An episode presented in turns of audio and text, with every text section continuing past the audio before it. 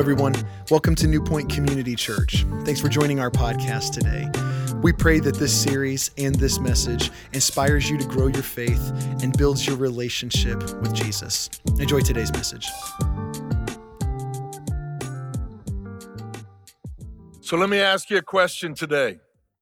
Do you realize that God is painting a picture and you're the canvas? Paul writes in Ephesians, he says that we are his masterpiece.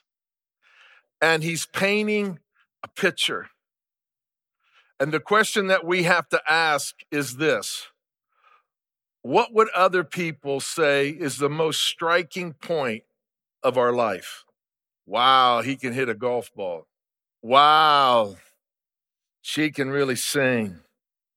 Or would it be, you know what? I don't think I've ever met a man like this.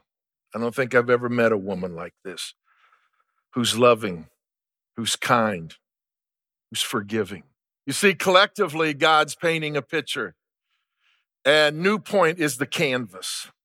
And our desire must be that nothing would distract people from the face of our Savior. I need to be able to reflect and ask, Dwight, is there anything that would distract the face of Jesus as Patty looks at you, as your kids look at you, as the people that you work with look at you, as your friends, as your neighbors look at you. You see, we're all called to be Jesus to people. And baptism gives us that picture. Because you see, baptism is you go under. That's referred to as the water grave. That means that you're dying to your ways, you're dying to your attitudes, your appetites, your actions, and you're being resurrected to new life in Christ Jesus. And the same power that resurrected Jesus from the dead now lives in you to equip you and to empower you to be able to be that and to do that to those in your life. We're in this series called First, and we're asking the question Is Jesus important or is he first? Is Jesus important or does he have preeminence in your life? Is Jesus important or is he supreme in your life? Reggie McNeal says this. He says, the current church culture in North America is on life support. That the church today is living off of the work and the commitment and the sacrifice and the generosity and the energy of the previous generations. Basically, what he's saying at today's church doesn't have it. And that's why our world is in the shape that it's in. Don't be confused with why our world is in the shape that is in. Don't think that it's just political. It's not, it's the church. Because the church is here to affect the culture. The church is here to influence the culture. The church is here to change the culture. And who's the church? It's every man, it's every woman who names the name of Christ. You see, the values of the first century Christian is no longer the dominant values of the church today. I like to say it like this we all are thankful for Jesus because we want to die and go to heaven. We just don't buy into his mission, we don't buy into his values. We want to be a part of his kingdom. We just don't buy into what he is offering ultimately. And what we have to understand and what we have to, to, to realize the culture does not want a powerless God. The culture does not want a powerless God of the modern church. Matter of fact, mom and dad, your kids don't want a powerless God. For many of us, our God is way too small. Way too small. They're not interested in that. They, they, they want a, a great God, a good God, a generous God. You see, people aren't looking for great churches. Matter of fact, people outside the church, you know what they think? They think that church is for church people. they think that church is for religious people who kind of believe in God and they believe that there's a heaven, they believe that there's a hell. but it's more like a club, and people are really turned off by the church. The attendance in the church and people coming to church has been in a decline for over two decades. But here's the good news the good news is they're not turned off by Jesus, they are turned off by his church. And maybe one of the reasons why is because we are not reflecting the true Jesus, because he doesn't have the rightful place in our life that he deserves and that he even demands. And so we need to recapture the mission of the church. We need to recapture the founder of the church because the church has never existed for itself. And the movement that Jesus initiated a little over 2,000 years ago was initiated with power because it had at its core the personal life transforming experience of being forgiven of sins, being given purpose in life, and being filled with His Spirit. And the only way that we can experience a dynamic relationship with Christ is to have Him as the preeminence of our life, to have Him as first in our life, above all things, before all things. See, here's what I believe it's harsh, but I believe it. The North American church is not spiritual enough to reach our culture today. Just not because you know what? The more the, the North American church does not have Jesus as first in all things. And without Jesus being first in your life and my life, we're powerless. We have a form of godliness, but we deny the power. And so Paul is writing to a church in Colossae. The letter is called Colossians, and he's writing to a church who's lost its influence, who's lost its power that it once had. It once was influencing the culture, and now the world is influencing the church more than the church is influencing the culture.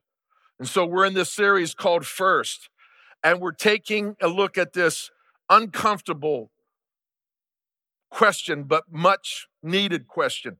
Is Jesus important or is he first?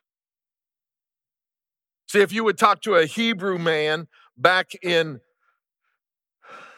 the first century, they wouldn't even go there with saying first because it would insinuate that there's many priorities and that God is one of many gods. And they would say, no, there's only one God. So they wouldn't say that Jesus is first, but we understand that language. What they would say is this I trust God with everything. I trust God with everything. And see, that's when you know that Jesus is first in your life. You trust God with everything. You trust Him with your relationships. You trust Him with your health. You trust Him with your career. You trust Him with your finances. You trust Him with your time. And all of our choices and all of our decisions are based on this trust that He's before all things and He's above all things.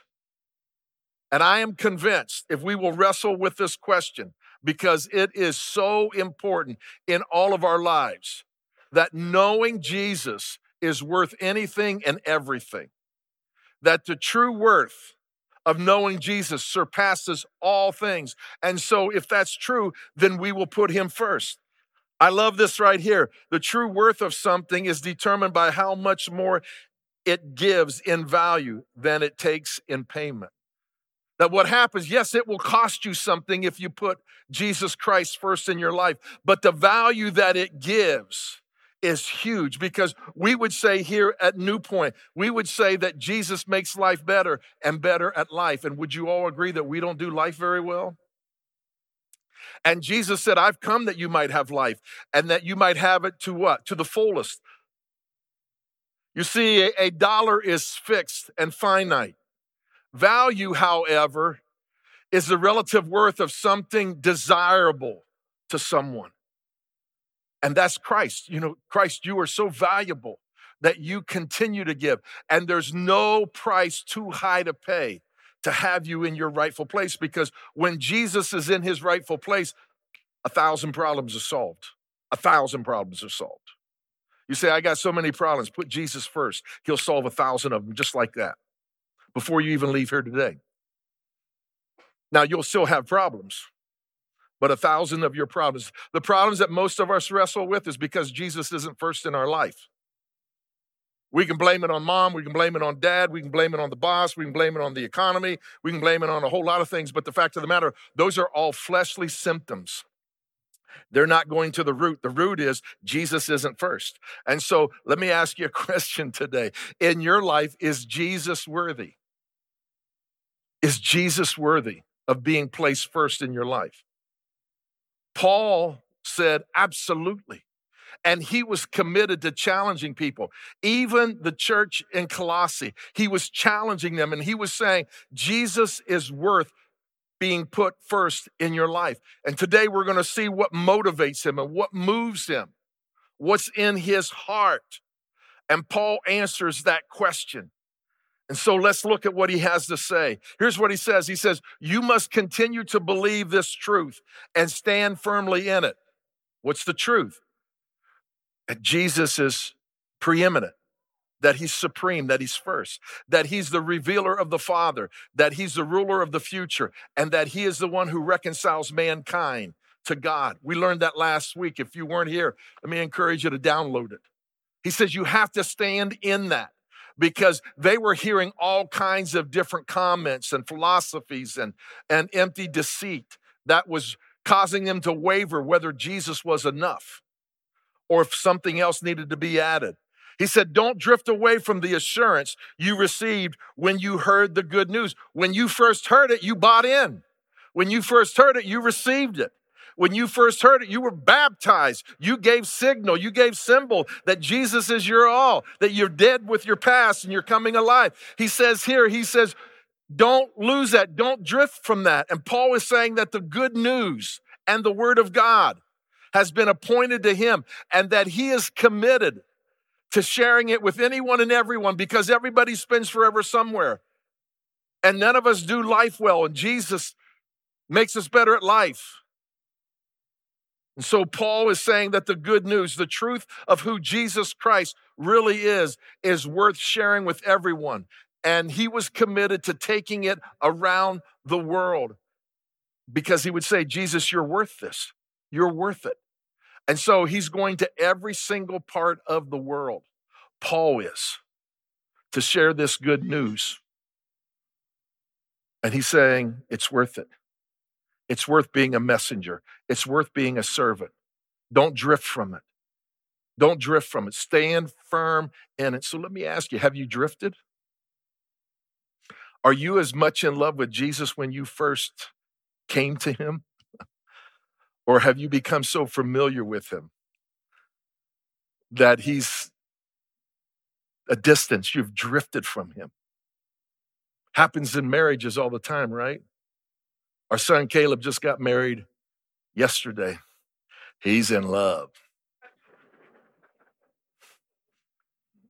You know what I told him? It takes work to stay in love, though. Y'all okay? It takes work to stay in love. So Paul was saying, don't drift, stand firm in who Jesus is. And so throughout this passage, Paul is declaring the worth of Jesus, that he is worthy to have preeminence in our lives. What are those ways? Let me give you three of them today, okay? Here's the first one it's worth the suffering. It's worth the suffering. You see, the reason why the church is powerless today is because we don't want to suffer. We want church when we want it. We want church how we want it. We don't want to be inconvenienced at all, do we? We don't. We don't want to suffer. Suffer is a foreign word from us. We don't think it's a part of knowing Jesus. We don't think it's a part of Him being first in our life. And yet, the fact of the matter is, if Jesus is first in your life, you're going to suffer. I don't know how, but you're going to suffer. And one of the questions that Paul is answering is the question of suffering because he was writing from a prison. And and and and the, the church was saying, Aren't you discouraged? Aren't you defeated? Aren't you depressed? What's what's wrong with you? What's up? Because you would think a, a God who is supreme and all powerful and all knowing wouldn't let that happen to you, would he? And yet, Paul writes back and he clarifies. And here's what he says He says this, but part of my work is to suffer for you. Hello? Are you suffering for anybody? And I'm glad. For I am helping to finish up the remainder of Christ's sufferings for his body, the church. What's that mean? Wasn't Christ suffering enough? Yes, it is. But now we are his body and we are called to suffer so that other people can come to know Christ. And Paul says, I'm glad. You say, Are you crazy? No. Paul enjoyed nice things. He enjoyed convenience. He enjoyed comfort. He just said that, you know what, there's some things worth suffering over. He believed that the highest calling was to serve Christ. And if it meant suffering for him, he was okay with that. He was okay with that. It was joyful suffering. I like to say it like this that joyful suffering, okay, is giving up something you love for something you love even more. Take this by faith. I used to run the monument steps in Canton every day. I looked forward to it. I'd run three to five miles, and then I would run. There were five levels of 25 steps. And I would run those steps, and then I'd run the hill, and my legs would shake like this. And I would have sweats on, and I'd be dripping with sweat. And I loved it. I loved it. You know why? Because I pictured myself in the fourth quarter of a basketball game at a free throw line shooting free throws, and I didn't want my legs to be tired. I didn't want to be winded. I wanted to be able to be ready to be able to win the game. And I knew that if I paid the price in the off season, I could win in the season. And it was worth all the pain, it was worth all the suffering. And you see, Paul loved people coming to Christ so much because he knew that everybody spent forever somewhere. He loved the personal freedom and the, the convenience and the comfort. But what he loved even more than his personal freedom and the convenience and the comfort was seeing people come to Christ. And he basically was saying, if I have to give up my freedom, if I have to give up my convenience, if I have to give up my comfort so that other people will come to Christ, I will. Because you know what Paul was saying? Hey, you know what? I'm chained to guards. They can't get away from me. It's like having your kid in the car, okay? They can't get away from you. And he's saying, So, you know what? I can talk all day long. They're going to find out, dude, what's wrong with you? You seem to have a joyful spirit. You seem to, to be okay. You seem to be at peace, and you're in prison. Oh, let me tell you about my Jesus. Let me tell you what he has done. If you're a mother here today and you've given birth to a child, you know what I'm talking about. Patty and I are blessed with four kids. I'm going to tell you a secret. Don't tell her, okay? She's known in our family for throwing up on the Brooklyn Bridge. Morning sickness. And whenever we would fly, we would grab all the bags that the, the flight attendant would allow us because she'd go off in the car anywhere. And she did it for all four kids. You would think she would have stopped at one. But you know, listen to me, but you know what? You know what she ended up saying? The suffering was worth it. The suffering was worth it. Going through the, the pain of labor, going through the sickness, going through all of the discomfort, her body changing, all of that. You know, when she held that little one in her arms, you know what she said? It was worth it. Did it hurt? Yeah. Was it uncomfortable? Yeah. Was it inconvenient? Yeah. But it was worth it. And Paul was far from being discouraged or distraught by his suffering. You know why? Because he was looking at what it was producing. You see, see what happens is my my my one son asked me, he said, Dwight, or didn't say Dwight, he said, Dad, how have you done this for 37 years? I told him a story. I told him a story of somebody's life was changed. And I said, That's why I get out of bed.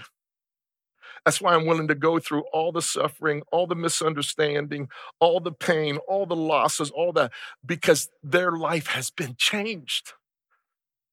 And I said, It's worth it. If I'm if I experience inconvenience, I do. If it's discomfort, it's okay. If it's hard, it's okay. Why? Because of what is the result. Paul was telling the church in Colossae, hey, you know what? Following Jesus isn't always easy.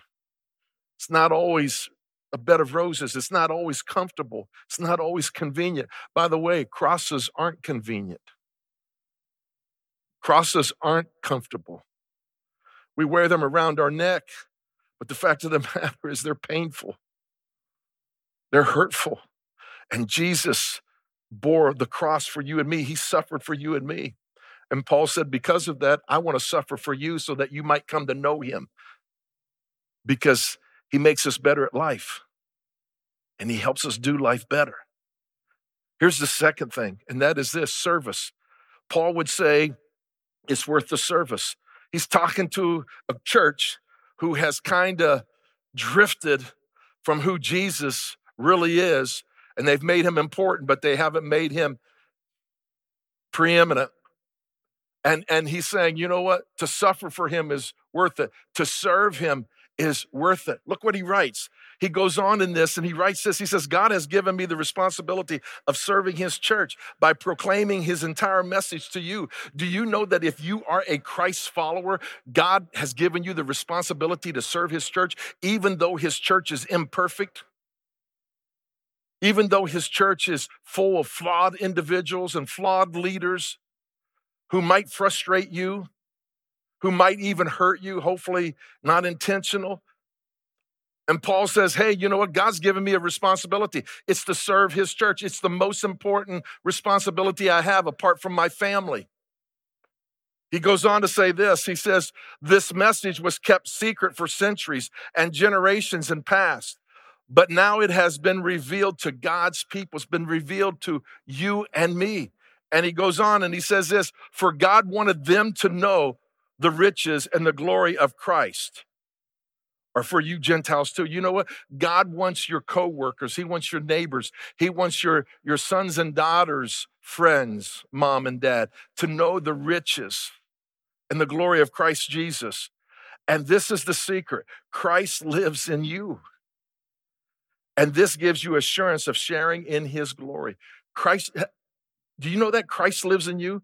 If you have come to a place in life of where you've, you've accepted Jesus Christ as the forgiver of your sins and the leader of your life, the one who knitted you together in your mother's womb, the one who calls things not as they are, but as he would have them to be, the one who died and rose again from the grave lives in you.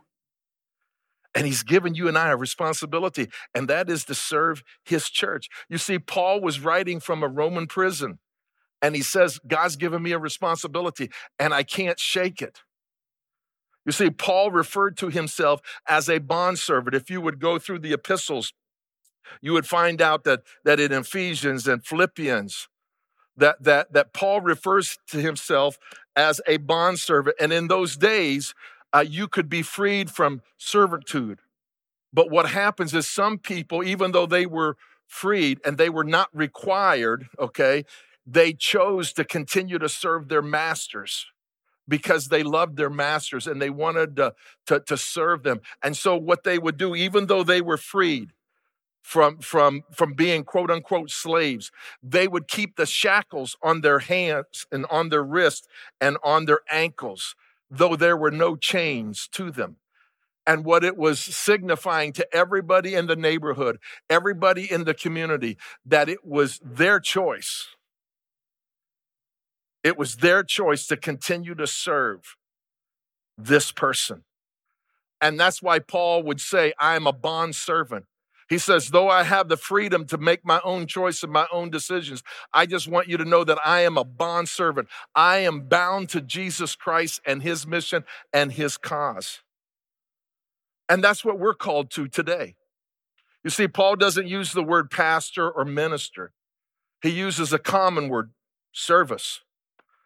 How would you describe yourself? Would you describe yourself, Dwight Mason, servant of Jesus Christ? See, we got an identity crisis in America. Would you agree with me? Huh? Everybody's choosing identity and they're flip flopping all over the place. You know what? You'll never find your identity, your true identity, until you find Christ. And it's in Christ that you find your true identity, and it will set you free. It will set you free. But we have to ask ourselves do I see myself as a servant? Most of us would like to be viewed as a servant. We just don't want to be treated like a servant. Would you agree with me? That's where the suffering comes in. And so when you come to New Point, is your attitude, what can you do for me? Or is your attitude, I want to do something for you? See, most people, when they attend a church, you know what? The, can you tell me the programs that you offer? And what time are your services? And do you offer this and do you offer that? Why? That's why the church is powerless today because we're consumers. And Paul says, I'm not a consumer, I'm a contributor. God has given me a responsibility to serve his church. There's nothing wrong with benefiting from the church. I'm not saying that. But if Jesus is really first, you're going to say, How do I leverage my time? How do I leverage my treasure? How do I leverage my talent for his purposes? And Paul said, He's given me a responsibility to serve his church, to leverage my talent, my time, and my treasure for him. Here's the third one the third one is sacrifice. Paul is, is saying to them, hey, you know what? I'm asking you to come back to this truth that Jesus needs to have preeminence in your life. And it will cost you something. There'll be some suffering involved. There'll be some serving involved. There will be some sacrifice involved. But Paul would say this He says, I give up the things that I love for the things that I love more. I, I give up my convenience. I give up my comfort because there are some things worth sacrificing for. David, a man after God's own heart, he wrote these words. He says, I will not offer the Lord that which costs me nothing. Let me ask you a question, church. For those of you who know Jesus Christ, is it costing you anything to serve Jesus? Is it? Are you in for the ride or, or, or, or are you one who says, hey, you know what? See, Dave, David was an adulterer. Do you know that? David was a murderer. You know that? David wasn't a very good father. Read about his family, one of the most dysfunctional, they'd been on Jerry Springer's show, okay? One of the most dysfunctional families ever. And you know what? God forgave him of all of that. God restored him. God gave him a, a heart and David said, How else could I respond to this one who has forgiven me so much and has removed my sins as far as the east is from the west? How, could I offer him anything that didn't cost me something? And so it is with us. And Paul says that. He says, You know what? If you're going to be the church, Colossae, if you're, if you're, if you're going to be the church, and you're going to impact Rome, then you're going to have to sacrifice. And he writes about it when he says this. He says, So we tell others about Christ, warning everyone and teaching everyone with all wisdom that God has given us. We want to present them to God perfect in their relationship to Christ. That means that, that he wants to present them mature. Mature. That means what, what's it like to have a perfect relationship with God? You trust him. You trust him with everything. That's the healthy relationship. Every healthy relationship, at the center of that relationship is trust. And so he says, you know what? We struggle to be able to help everybody to come to a place of where they will fully trust Jesus Christ and place him first. He goes on, he says, That's why we work and struggle so hard, deepening on Christ's mighty power that works within me. He says, I want you to know, I want you to know how much I struggle for you how much I sacrifice for you. I'm in prison. I'm in chains because of Christ and because of sharing Christ. My goal is that their hearts would be encouraged and united together in love so that they might have what? All of the riches of assurance. I can't imagine how many Christians are so insecure.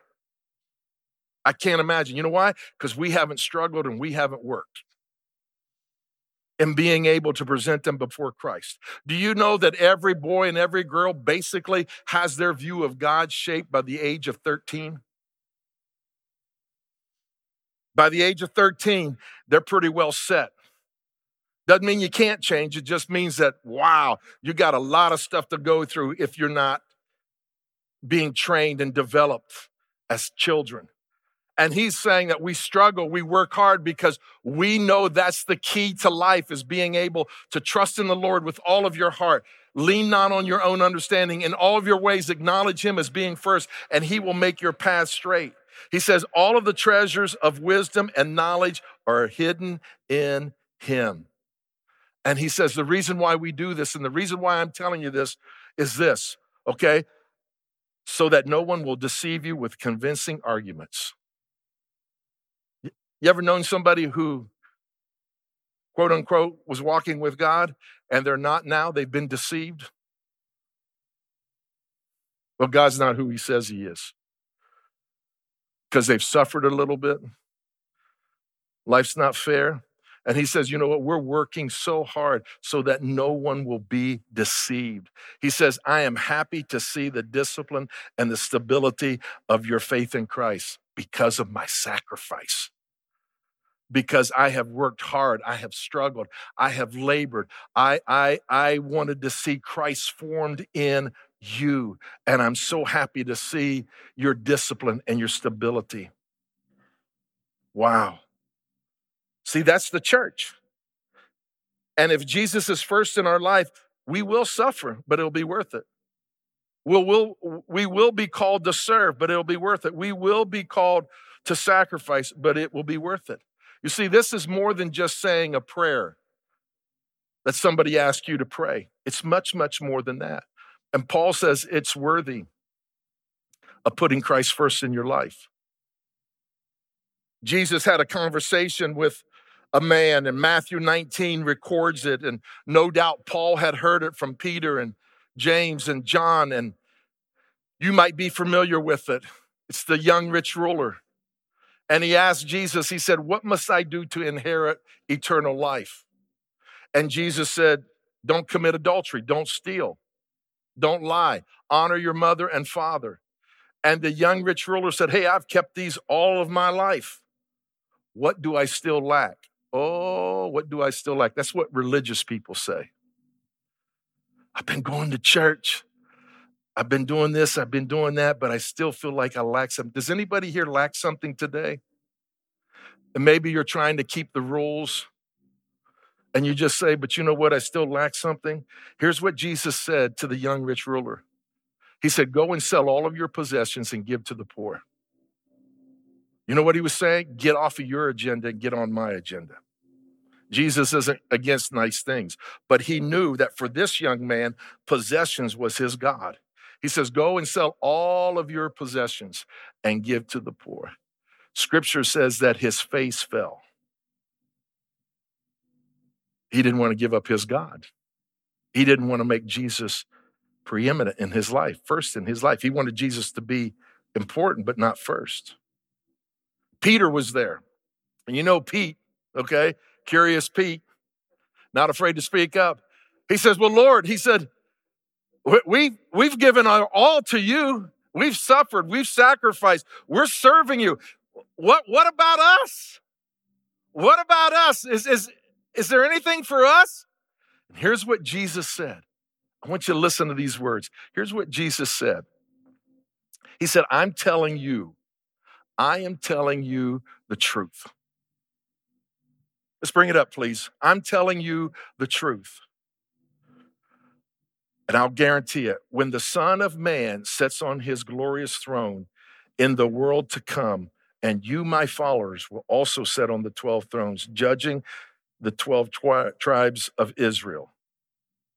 He goes on, and everyone who gave up homes, brothers, sisters, fathers, mothers, children, or fields, whoever has put me first in their life because of my name will receive a hundred times more and will inherit eternal life. Wow.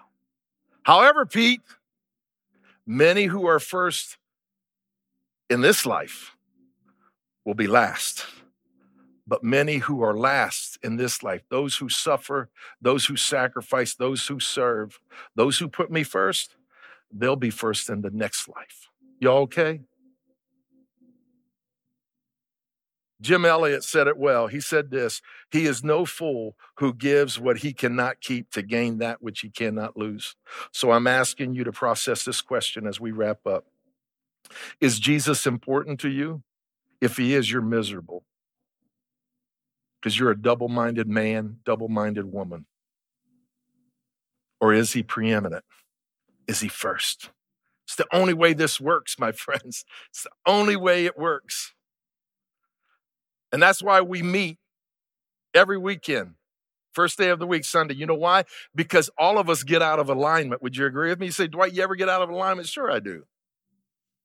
That's why I need this. And I have to come back and say, okay, Jesus, are you first in my relationships? Are you first in my work? Are you first in my finances? Are you first in my pleasure, my hobbies, my time, my talent? Are you first there? Because all of us get out of alignment. And the church in Colossae got out of alignment, and Paul was calling them back to putting Jesus first. And I'm doing that for you. Why? Because he's worthy. Let's pray. Maybe today you've never accepted Jesus Christ, and you can. You know, He died for your sins. He loved you that much. He wants you to spend forever with Him. And you can pray a simple yet life transforming prayer and just say, Jesus, as much as I know and as much as I understand, I ask you to come into my life. I ask you to forgive me of my sins. I ask you to fill me with your power and your peace and your presence and help me to always keep you first in my life in all areas. And if that's your prayer, if that's your heart, He'll do that. For many of us, you know what? We prayed that maybe a year ago, maybe 10 years ago, maybe 20 years ago. But the fact of the matter is, we've drifted. We've drifted, and truth is, he's become important, but he hasn't become first. And maybe today you need to just say, God, thanks for your compassion and your kindness and your truth, and for aligning me back that you are worthy of being first in my life, and I put you there today. Thank you for your patience. Thank you for your forgiveness. Thank you for how you speak, direct but gentle and kind. And so, God, we love you. The world at its worst needs a church at its best. We want to be that. And the only way we can be that is if you're first. And it's in your name we give thanks. Amen. Thank you for joining us today. If you want to know more about us, please visit our website at newpoint.org. There you'll find past messages, parent resources, times and locations to all of our physical campuses, or you could just download our app at newpoint.org/app. There you can find all those same resources just in a mobile version. We want to say thank you again for joining us and we'll see you next time.